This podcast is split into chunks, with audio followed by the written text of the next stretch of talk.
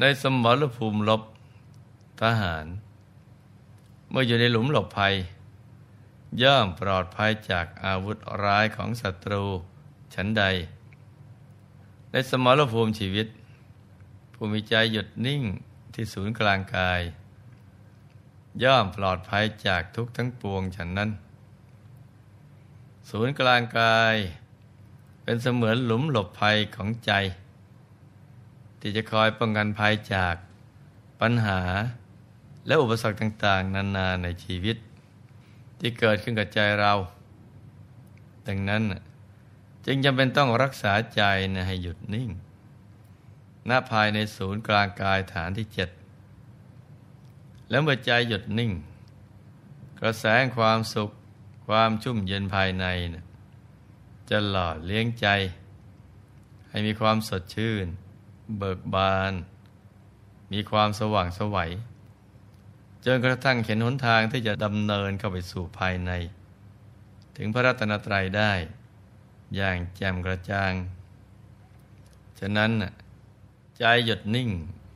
จึงเป็นหลักสำคัญของชีวิตพระสัมมาสัมพุทธเจ้าตรัสไว้ในทานสูตรว่าแต่หากว่าสรรพสัตว์พึงรู้ผลแห่งการจำแนกทานเหมือนอย่างที่พระผู้มีพระภาคเจ้าผู้แสวงหาคุณอันใหญ่ตรัสแล้วรู้โดยวิธีที่ผลนั้นเป็นผลใหญ่ไซร้สัตว์ทั้งหลายพึงกำจัดความตระหนี่อันเป็นมลทินเสียมีใจผ่องใสพึงให้ทานที่ให้แล้วมีผลมากการทำบุญให้ถูกหลักวิชาเป็นสิ่งที่สำคัญมากเพราะการจะได้รับพระอานิสงส์อันยิ่งใหญ่ไพศาลหรือไม่นั้นก็ต้องดูกันที่การประกอบเหตุว่าทำถูกหลักวิชาหรือเปล่าทำกับใครและเจตนาในการให้นะเป็นอย่างไรในคัมภีร์ท่านได้กล่าวถึงเจตนาในการให้ทานของคนในโลกนี้นะเอาไว้หลายอย่างด้วยกันคือบางคนให้ทานเพราะว่าชอบพอกันบางคนให้ทานเพราะความโลภหวังจะได้ผลตอบแทนครั้นเมื่อให้ไปแล้วก็หวังว่าเขาจะให้ตอบแทนกลับมาบางคนให้ทานเพราะความโกรธจึงให้ไปแบบประชดประชันบางคนให้ทานเพราะความกลัวถ้าไม่ให้ก็กลัวเขาจะติเตียนบางคนให้ทานเพราะนึกว่าบิดามารดาปู่ย่าตายายของเราเคยให้มาเคยทำกันมาเราไม่ควรจะให้เสียธรรมเนียมของวงตระกูลจึงให้ไปตามประเพณีอย่างนั้นเองบางคนให้ทานก็เพราะคิดว่าเมื่อเราให้ทานกิตติศัพท์อันงามย่อมฟุ้งไปบางคนให้ทานเพราะคิดว่าเราให้ทานนี้แล้วเมื่อตายไปก็จะเข้าถึงสุคติโลกสวรรค์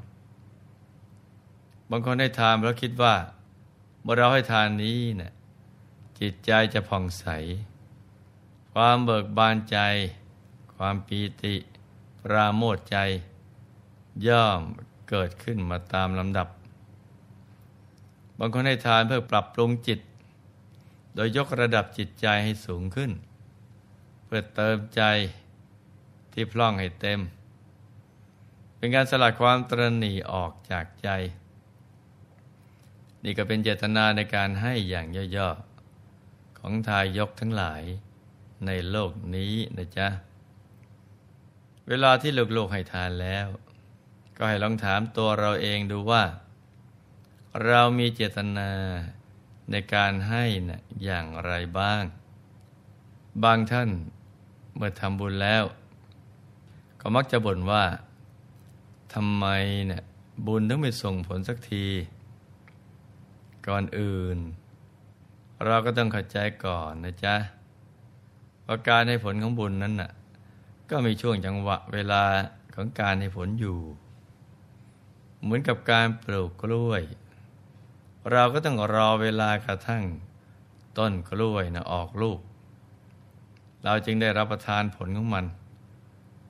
แต่ถึงอย่างไรก็ตามเมื่อเราให้ทานแล้วก็จะได้ความสบายใจในทันทีเพราะการให้ทานมีวัตถุประสงค์หลักเพื่อความสลัดความตระหนี่ออกจากใจเพื่อยกระดับจิตใจให้สูงขึ้นเป็นก้าวแรกของการพัฒนาคุณภาพชีวิตไม่ใช่ทานเพื่อความโลภความโกรธหรือความหลง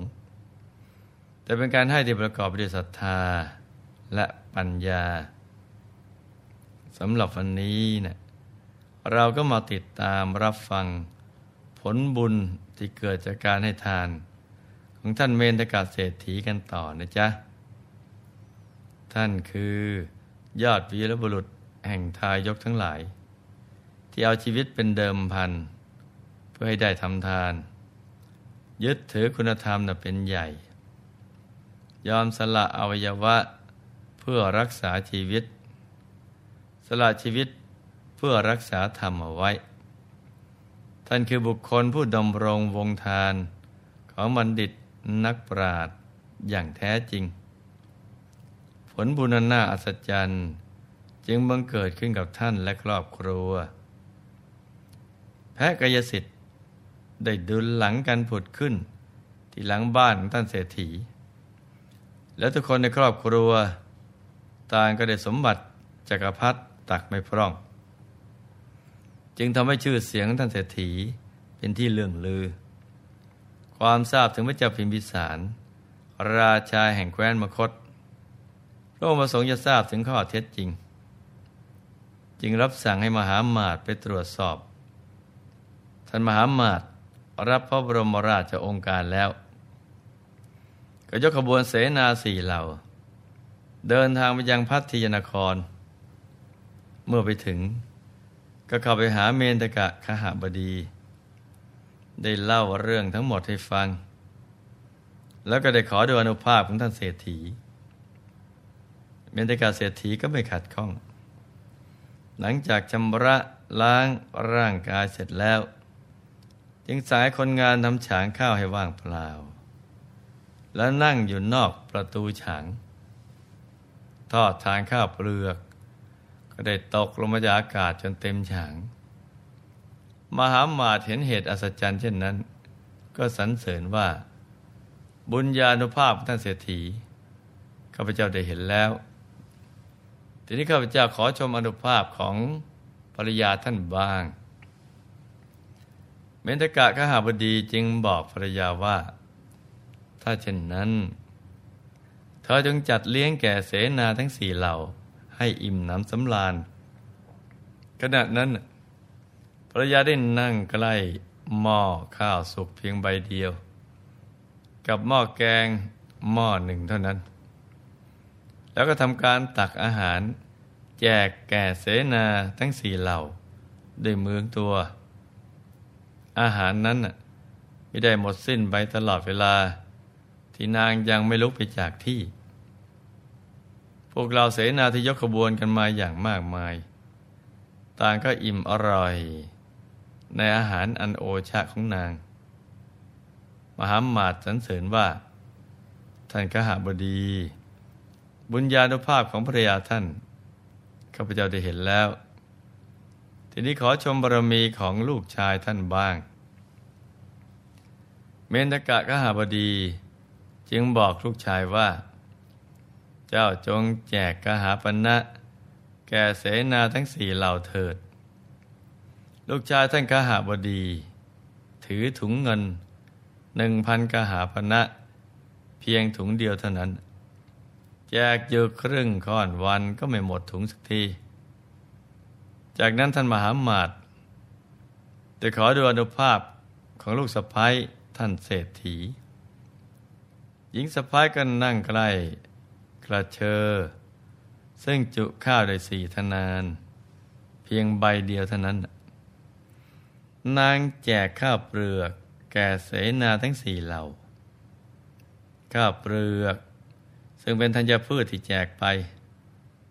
ตราบใดที่นางยังไม่ลุกจากที่ก็ไม่มีวี่แววจะหมดสิ้นไปมหามาตย์ ชื่นชมอานุภาพของลูกสะใภ้แล้วก็ปรารถนาอยากจะเห็นอานุภาพของธาตุชื่อปุณณะต่อไปท่านเศรษฐีก็ได้ตอบไปว่าธาตุของข้าพเจ้าไถนาเพียงร่องเดียวสามารถแตกออกเป็นเจ็ดรอยแต่อานุภาพของธาตุข้าพเจ้านั้นท่านต้องไปชมที่นามหามาตย์บอกว่าไม่ต้องแล้วละท่านกหบดีข้าพเจ้าทราบถึงอานุภาพของธาตุท่านแล้วหลังจากทำการพิสูจน์อานุภาพบุญของแต่ละคนในครอบครัวท่านเศรษฐีแล้วมหามาตย์พร้อมเสนาสี่เหล่าก็พากันเดินทางกลับไปเข้าเฝ้าพระเจ้าพิมพิสารกราบทูลเรื่องนั้นให้ทรงทราบทุกประการพระราชาจึงส่งฉัตรเศรษฐีไปมอบให้แล้วก็แต่งตั้งให้เป็นมหาเศรษฐีประจำเมืองเห็นไหมจ๊ะว่าการทำบุญที่ตัดขาดออกจากใจโดยมุ่งบุญเป็นหลักทานที่ทำไปแล้วเมื่อรำลึกถึงก็เกิดความปีติใจทุกครั้งเมื่อถึงขีดถึงคราวที่บุญจะส่งผลก็ส่งผลเป็นอัศจรรย์เกินควรเกินคาดส่งต่อต่อกันไปข้ามภพข้ามชาติเสวยสุขกันยาวนานนับภพนับชาติไปถ้วนกันเลยทีเดียวนี่ก็คืออานุภาพของบุญที่ส่งผลเป็นอจินไตยเป็นเรื่องเหลือเชื่อแต่ก็เป็นความจริงนะจ๊ะสิ่งมหัศจรรย์ทั้งหลายมักจะเกิดขึ้นเสมอกับบุคคลอัศจรรย์ที่มีหัวใจไร้ขอบเขตสำหรับวันนี้มีสิ่งหนึ่งที่หลวงพ่ออยากจะฝากลูกๆเอาไว้ก็คือบุญนั้นเป็นธาตุสำเร็จเวลาส่งผลกับเจ้าของบุญมักจะเป็นไปตามแรงอธิษฐานที่เราได้ตั้งความปรารถนาเอาไว้เพราะฉะนั้นในขณะที่เราให้ทานหลวงพ่อจึงอยากแนะนำให้ลูกๆรู้จักอธิษฐานจิตที่เป็นไปในทางที่ชอบประกอบไปด้วยกุศลนอกจากเราจะอธิษฐานให้รวยสวยฉลาดสมปรารถนาแล้ว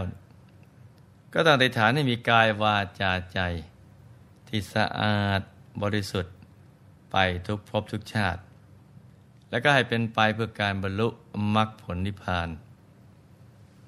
บางท่านเข้าใจว่าเมื่อทำบุญแล้วไม่จำเป็นต้องอธิษฐานเพราะการอธิษฐานอยากเป็นอย่างนั้นอย่างนี้เนี่ยแสดงว่ายังมีความโลภอยู่แต่ความเป็นจริงแล้วเนี่ยการอธิษฐานกับความโลภนั้นน่ะมันคนละอย่างกันนะจ๊ะเพราะอธิษฐานเป็นการตั้งผังชีวิตในอนาคตเป็นเสมือนหางเสือเรือที่คัดท้ายนาวาชีวิตของเราให้ไปสู่จุดหมายปลายทางได้อย่างปลอดภัยและก็มีชัยชนะโดยเฉพาะอย่างยิ่งเรามีเป้าหมายจะรื้อสัตว์ขนสัตว์ไปสู่ฝั่งนิพพานก็จะต้องอธิษฐานตอกย้ำซ้ำเดิมบ่อยๆเมื่อวันหนึ่งที่บารมีของเราเต็มเปี่ยมบุญก็จะส่งผลให้เราสมหวังดังใจปรารถนาดังนั้นให้ลูกๆทุกคนหมั่นสั่งสมบุญแล้วก็อธิษฐานจิตกันให้ดีนะจ๊ะในที่สุดนี้หลวงพ่อขออวยพรให้ทุกท่านมีแต่ความสุข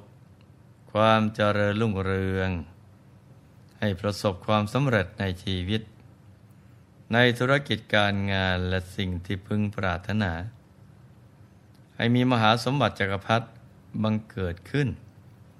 เอาไว้ใช้สร้างบารมีอย่างไม่รู้หมดสิ้นให้มีสุขภาพพรรณนามัยสมบูรณ์แข็งแรงมีอายุขัยยืนยาว ได้สร้างบารมีกันไปนานๆให้ครอบครัวอยู่เย็นเป็นสุขเป็นครอบครัวแก้วครอบครัวธรรมกายครอบครัวตัวอย่างของโลกให้มีดวงปัญญาสว่างไสวเข้าถึงพระธรรมกายได้โดยง่ายโดยเร็วพลันจงทุกท่านเทอญธรรมกาย